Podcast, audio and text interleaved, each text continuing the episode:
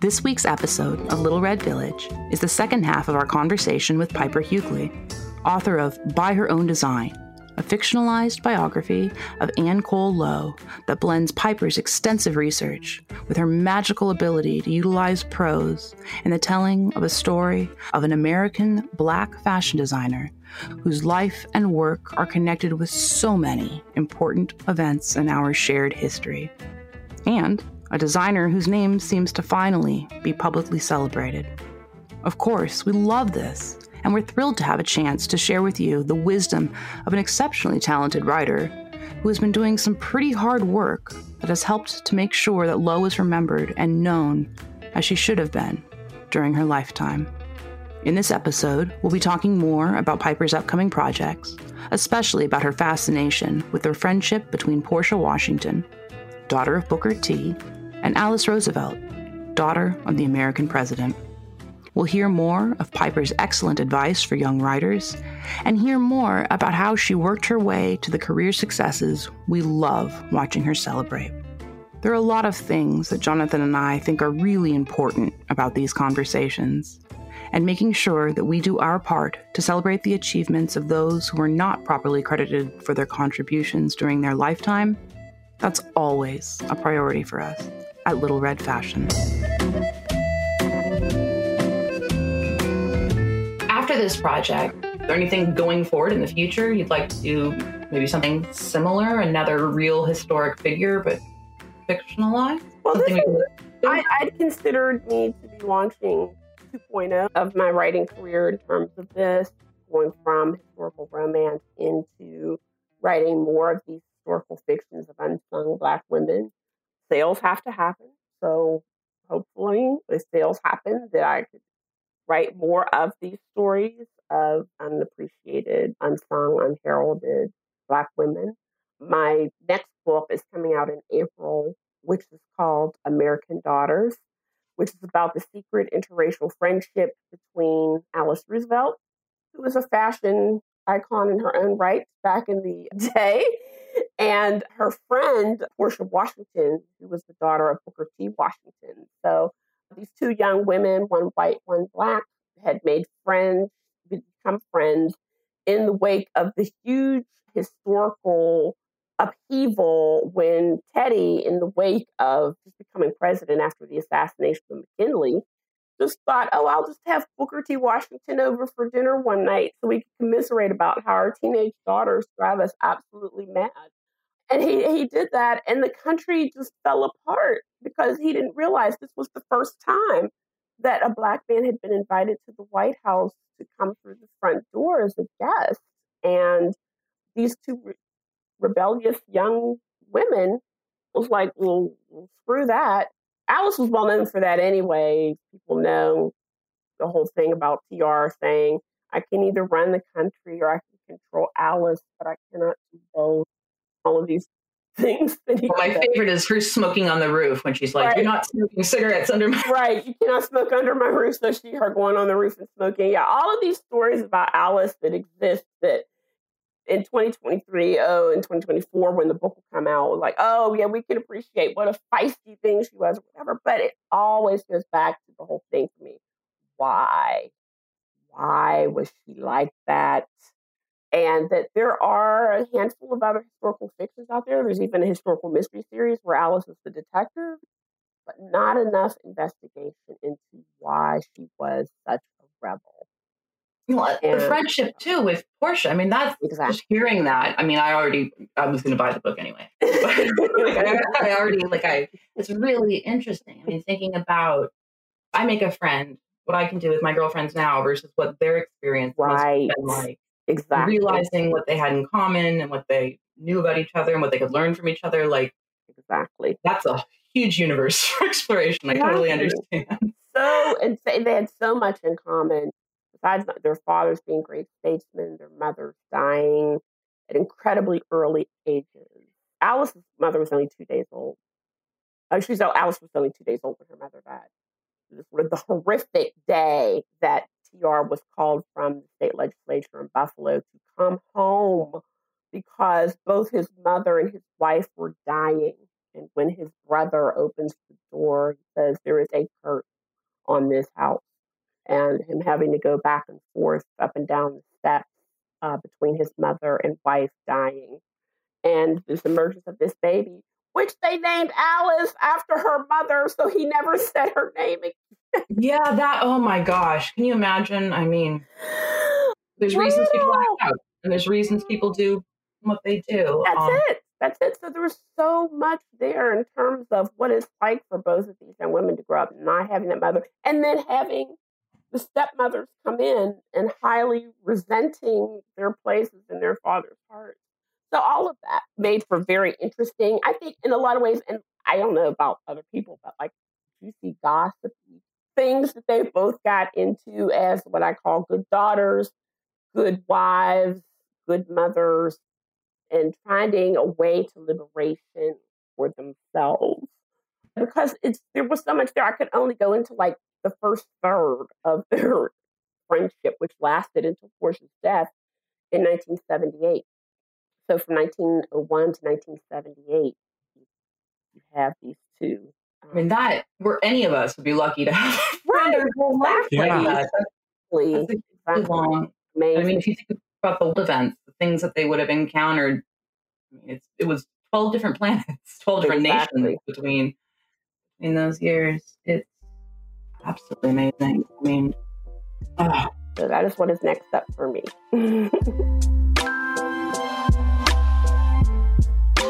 As a professor teaching future writers, which is one thing we love about you, since we're educating the future fashion industry, how and all creatives, how would you advise any young people listening who are writers to develop habits or practices that you think will serve them as their voices develop?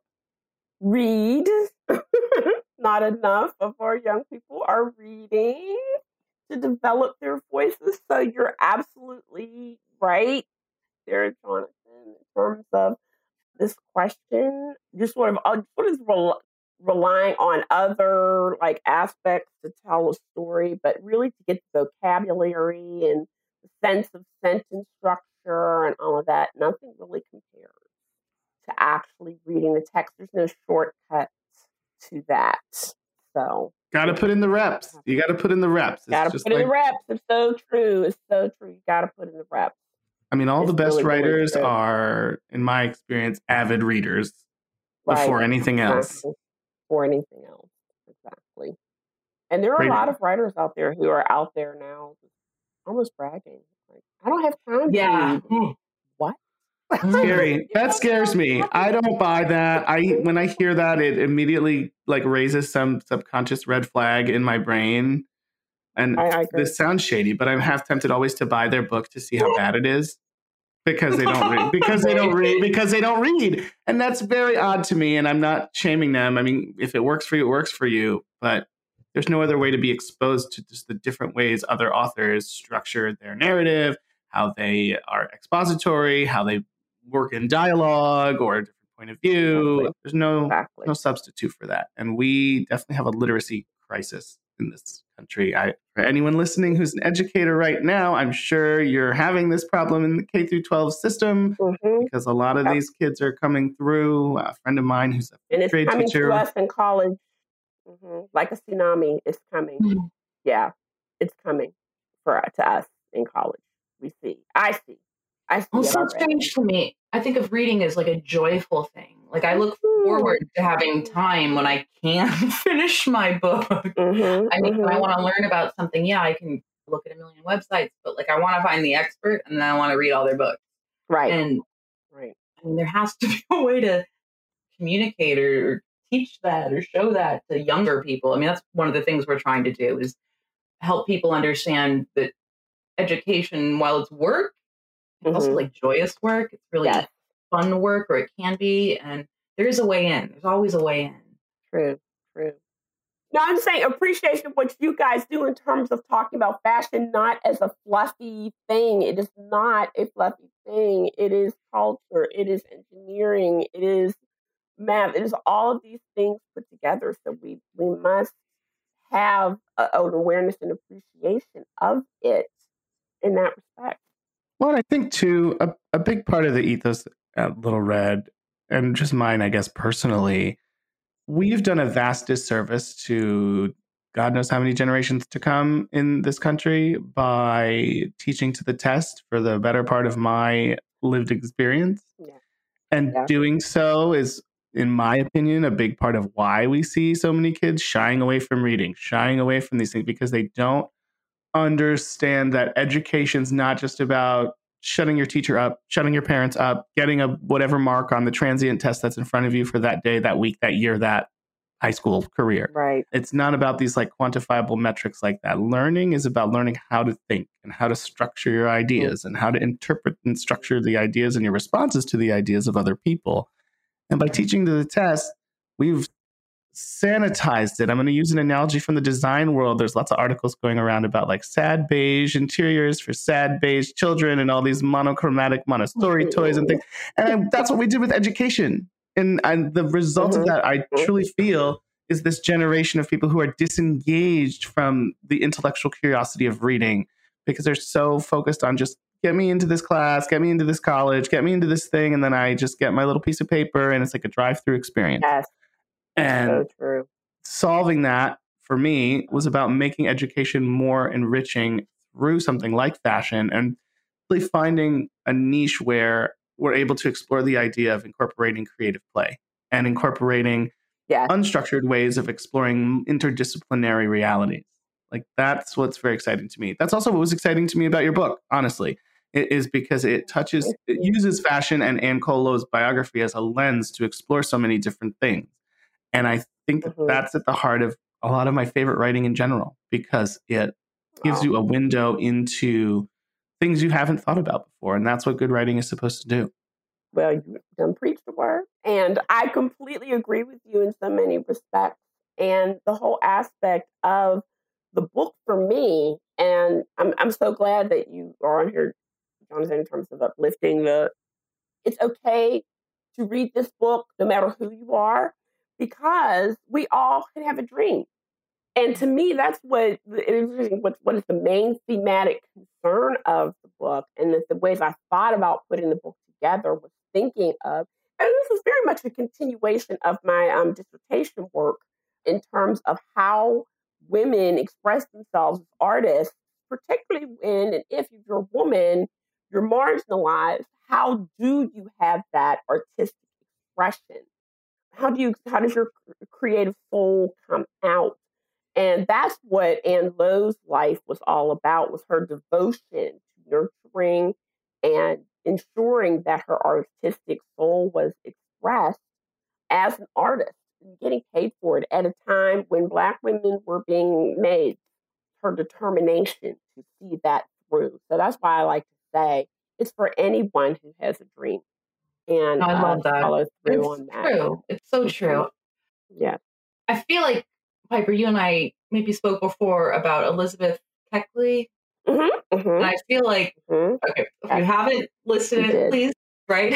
I want I want to read. I want to read the Elizabeth Keckley version. I'm trying. Um, it's just Write such a publisher. Tell them to bomb my book. Give me an email. no, I mean obviously they're different individuals, entirely different lives, different situations, but it's a there is there's overlap between these two ladies' experiences where they were treated by first ladies, and it's I think it's so important for us to like deal with things that have happened that cause strife between communities. I think we can't move on and be better until we work through some stuff. My dad's a psychologist. Yeah. I'm very used to talking through problems about it. But well, it's a wound. Really Wounds like, need to be flushed in order to heal. Yeah, true. And yeah. I think that's one of the really wonderful things about your work is that it allows people who maybe wouldn't be so open to that to have an access point, and for people who want those types of conversations to happen to have a better idea of others' experiences and others why it's so different than what they know themselves. Well, this is what I'm I've been hoping for for for my 2.0 uh, career is like to say to find ways into empathy and being able to connect and appreciate someone else's perspective. I think so much of that is like saying necessary to what Jonathan is saying to flushing the wound out is is to get into and to be able to empathize with someone else's perspective. And fiction can do that. That's like a, a work that, that the fiction can do in terms of those human connections. I think the more that we're able to do that, I think the better off we all would be. And that part of doing that, I think, involves, again, conveying this these ways in which you can connect with someone in ways they're able to enter in and understand. Because, like what Jonathan was saying, the whole aspect of the time period of teaching to the test and the way in which it impacted students' reading skills or whatever. My little crazy theory is that I think that's the reason why YA is so huge right now mm. amongst older people is because they can read it. That's really interesting. I would bet you were right. I'm, I'm easy. I, mean, I would assume you're absolutely right. Just given baseline literacy statistics, what is it? 58% of the United States mm-hmm. population can't read above sixth grade level? Mm-hmm.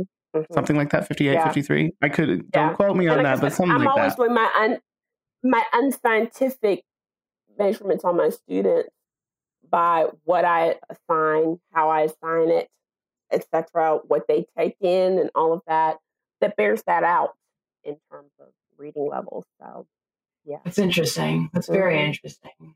I feel like, I mean, it rings true to me, and obviously, this is not a scientific study we are participating in at this moment. But I mean, I'm just even thinking of the the emotional maturity that is required for not even like adult adult, but like reading content aimed at adults, fiction, nonfiction, whatever, mm-hmm. versus the emotional maturity required for a young. I mean, mm-hmm.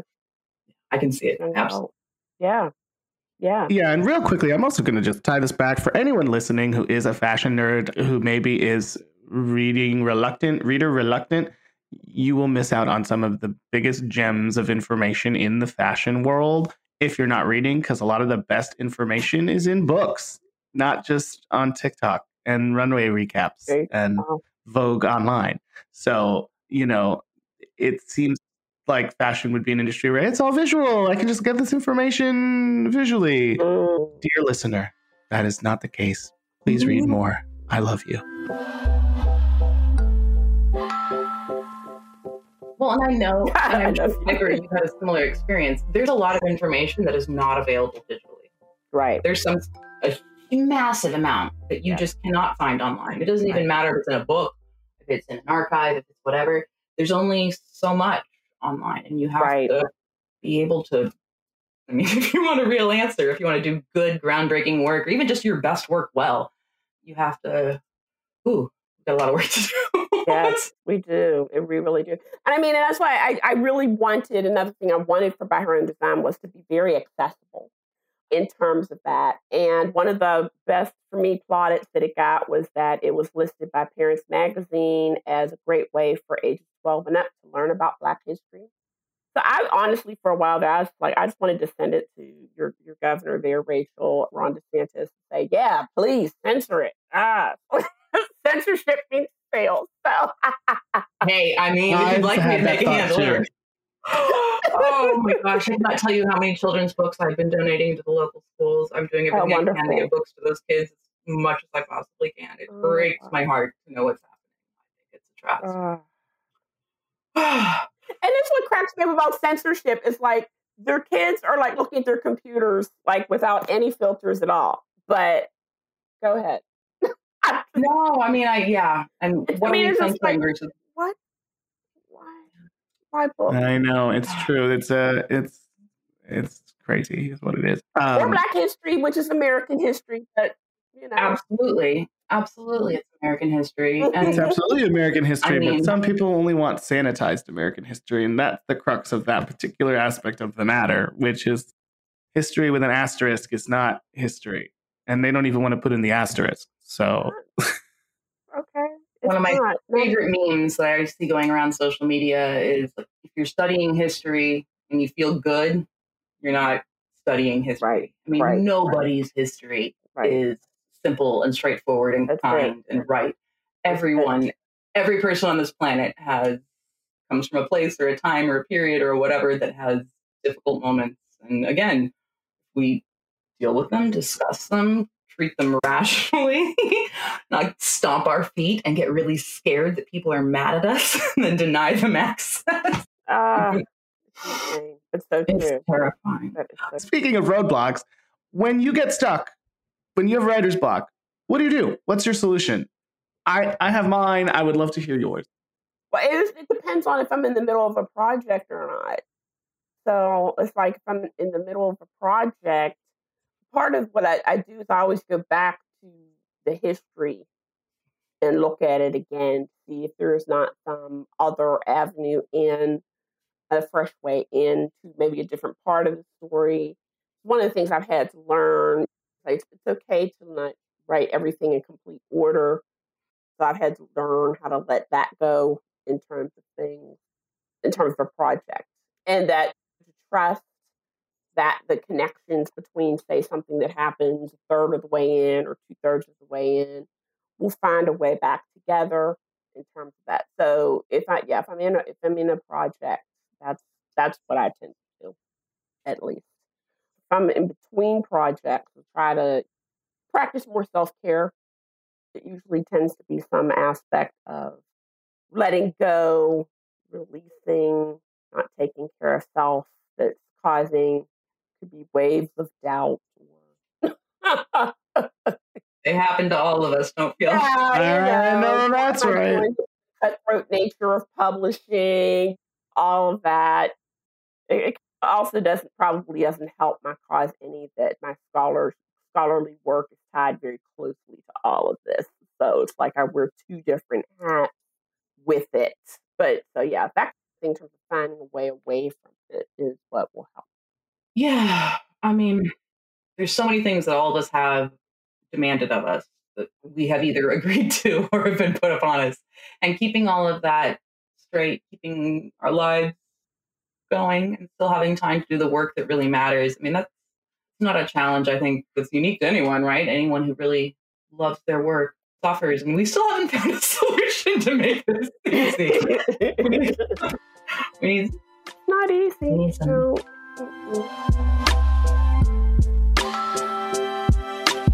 So there seems to be a relation. You seem to be very interested in the relationship between women. I feel like that's a through line, regardless if we're looking at your fiction or your straight fiction or the historical fiction based off of real people. What do you think it is about that subject that really calls out to you?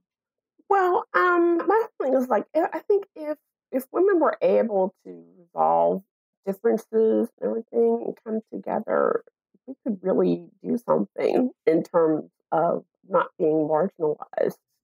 Banding together to see the commonality that could really help us to.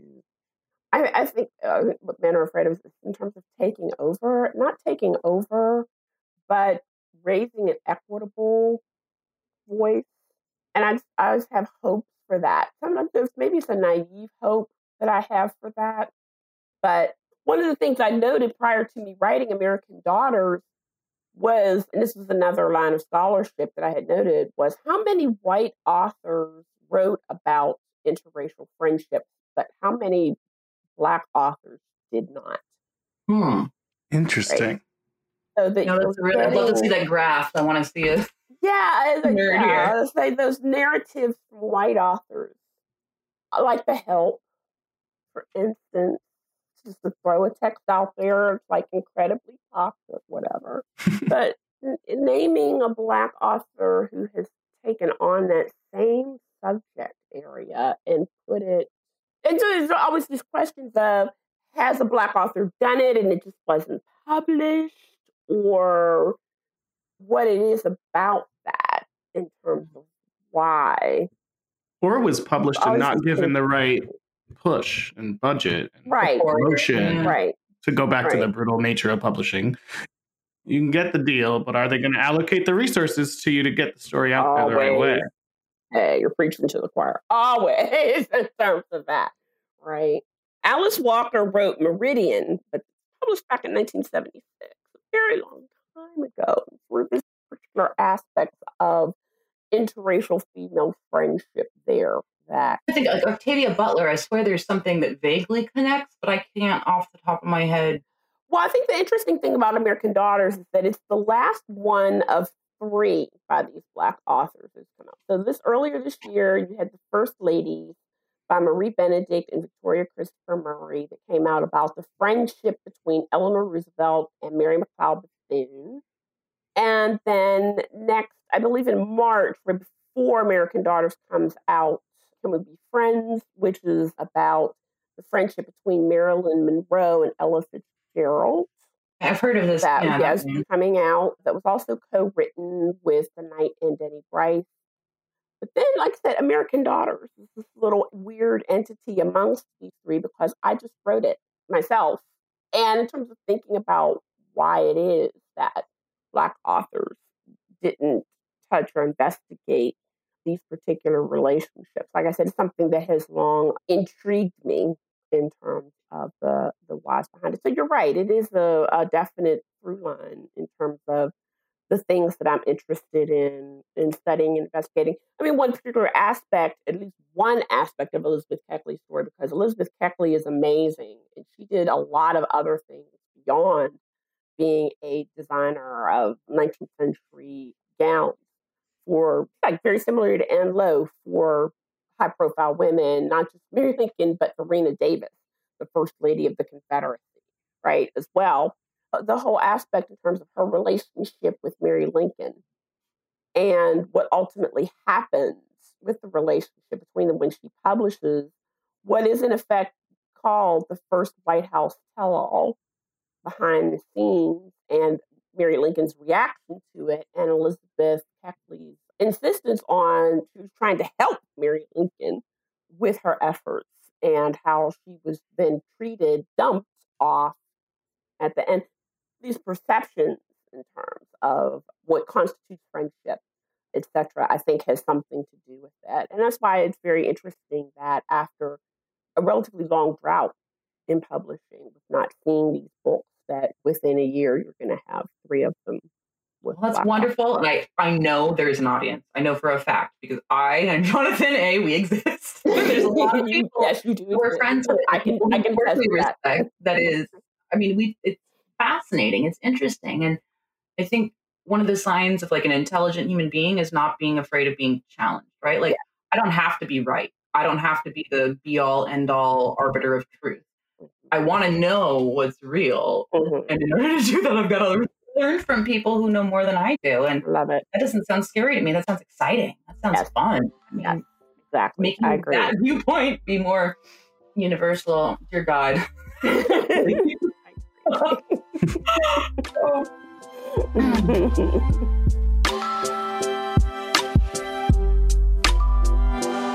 what I wanted to ask as we come near the end of our interview is, of course, two of our. Mm-hmm. I, I know, I know. I'm sad to leave this interview too because we have so much fun with you. What is your earliest fashion related memory? Like the first time you remember feeling a connection related to fashion through fashion or clothing, adornment, whatever it might be? I'm the ugly duckling child of two swan fashionista people. As I was growing up, whole aspect completely impacted upon me the importance of how you look, the way you look when you go out the door, what what that is all about. And so, you know, my father's favorite implement in the house was the iron, right? That he was a very serious person about the ironing board, and ensuring that creases were put where they needed to be put, etc. All of that. So when I was in high school and participating in what people call forensics, and it's not the gross stuff that has to do with dead bodies, but speech and debate, that he ensured that I had my outfit appropriately done with appropriate Nancy Reagan bows and power suiting with shoulder pads a la 80s style, everything. Every week so that I would be able to feel uh, good and, and as because I looked good in a way in terms of my my appearance for whenever I would engage in my speech and debate appearances. And so, yeah, that was put in very deeply uh, into me and by both of them. And they both loved me, even though I was their nerdy child. With. I can relate. My dad in in Persian culture, my dad the crease on the pants was important. Mm-hmm. That like front mm-hmm. crease, mm-hmm. and it's supposed to mm-hmm. cut melons is the phrase. Yeah, exactly. Uh, and my father was a, a principal of the uh, creative performing arts. So it's like a lot of fame, but for the middle school children. And he deeply believed the way that he appeared every day as their principal, as a role model, as a black male role model, was was extremely important. Amazing, amazing. It makes sense. I mean, clothing can be like armor, and I completely understand yes. maybe your father's perspective on his daughter, who he loves and cares about, is going to go do something challenging in public, mm-hmm. and you don't have to worry about how you look. You feel good about how you look. You can like free that brain space. but other things yes. to focus on, and and it's true because particularly because where I was competing in forensics was not a particular area where a lot of black people were doing at that particular point in time anyway back then. There was this seemingly understood thing that what black people did was to read poetry or read prose or whatever but what i did in terms of original oratory involved me writing my own speeches about topics of my own interest so that on top of that i agree was providing i believe yeah you're right a certain armor in, in of my appearance so, mm-hmm. so before we go, last question. Yeah. Can you give us a couple of book recommendations? Oh, would say beside the ones besides the ones that I've had already named. I mean, I have them from our, our interview before, but okay, so this one. yes, Yellowface was good, juicy stuff about the publishing industry by R.F. Kuang, who published she's known for publishing certain historical fantasy, but then she publishes this satire about publishing itself. That was like, I think, took everybody by surprise, but I was not surprised. I knew that book was going to be hot when it came out because what it is is like there's a very gifted Chinese uh, American writer and a white writer, and they're together, and the Chinese American writer like chokes and dies in front of the white writer, and the white writer takes her book. Oh no! Publishes it. Oh no! Under a pseudonym. Oh no! That's why it's called Yellowface. So yeah, I mean that is stealing on so many levels. I have to read this book. I see. That's what you feel. So when you get that high concepty thing, that's what it's like. Oh my god, I have to read this book. That's how I knew a lot of people were going to feel that when they saw. Well, that's um, power fiction. Right? It makes you feel, or it yes. can if it's done well. Yes, you get that feels like you're saying that rush of feeling. Yeah. Oh my god, I have to see how that situation played yeah. out. Yeah, exactly. It's a great book. Such a powerful thing. It's amazing. It's a great book. Mm-hmm. Mm. Yeah, it's a gret book. And many marginalized writers like, mm-hmm. I, am sure of it. I'm yeah, definitely. Because if it's not like on that level, then on some other levels, people have endured, whether it's yellow face or brown face or black face situations. It's a horrible world, but it I maintain the belief that we can make it better and mm-hmm. that by mm-hmm. doing our due diligence and making a point of learning and trying to hear and listen, That's hear it. and listen, hear and listen. step by step, getting there, taking baby steps. Absolutely. Exactly. Mm-hmm. Yeah. Thank you. Yes, so thank you. Thank you so much, Piper. And thank you to our loyal listeners for joining us on this episode, this interview at Little Red Village. I am Jonathan Joseph, of course, joined by Rachel Elspeth Gross and today's guest, Piper Huguley, the author of an amazing book about Ann Cole Lowe, which you should also check out. We didn't feel the need to add that to the recommendations because, come on, it was a given. Built in. Thank you so much, Piper. Thank you. Thank you all.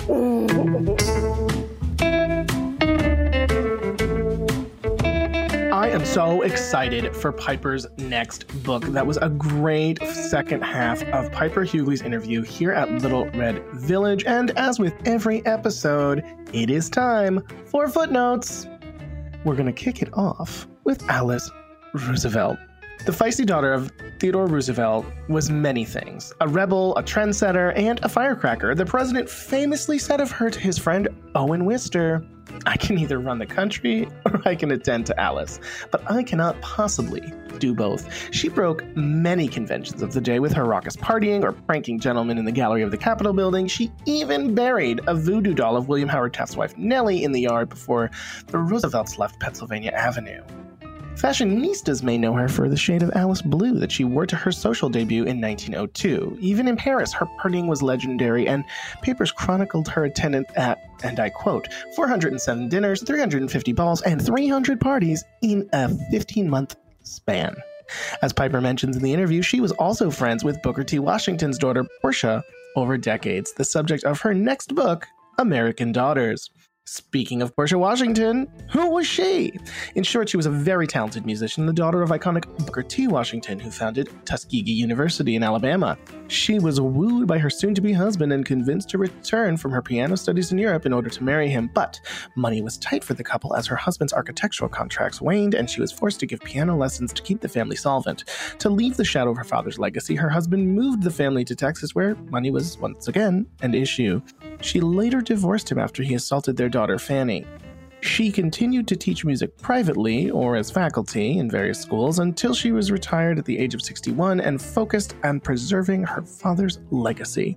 Lastly, we have Elizabeth Keckley. Rachel just mentioned to us that she wants to see Piper do a book on Elizabeth Keckley, but who was this amazing figure in fashion and world history? Born into slavery, she suffered for the first 18 years of her life as an enslaved child who was lent out by her master to a couple whose mistress took great joy in harming her and, quote, breaking her. By the time she was an adult, she was such an accomplished seamstress, however, that her work supported the entire 17 member family she served as a slave in St. Louis. And in fact, it was there that she met her husband and eventually purchased her freedom in 1852 for $1,200. $1,200 in 1852 is equivalent to roughly $37,689 in today's money. Now, in 1861, she met Mary Todd Lincoln. In fact, it was the day after Abe Lincoln's first inauguration, and she was offered a job the next day on the spot as her modiste. And so she and Mary Todd Lincoln became best friends and confidants over the years, with Elizabeth even accompanying Lincoln and the children to Illinois after the president's assassination. Things were not always so rosy because, though, in 1868, she released her own book called Behind the Scenes. In writing it, Keckley transgressed the laws of tact as well as the accepted norms of white supremacy at the time. Her relationship with Mary Todd Lincoln was ambiguous and did not meet the rules of gentility and social separation of races. It ended up losing her many clients. Unfortunately for us fashion historians, there are not that many extant garments attributed to Elizabeth Keckley in various collections for many reasons. But some things do remain in the collection of the Smithsonian and various academic institutions across the country. That was today's footnotes for this amazing part two for Piper Huguley's interview here at Little Red Village. Make sure that you check in for our show notes on the website soon and that you remember fashion is for everyone.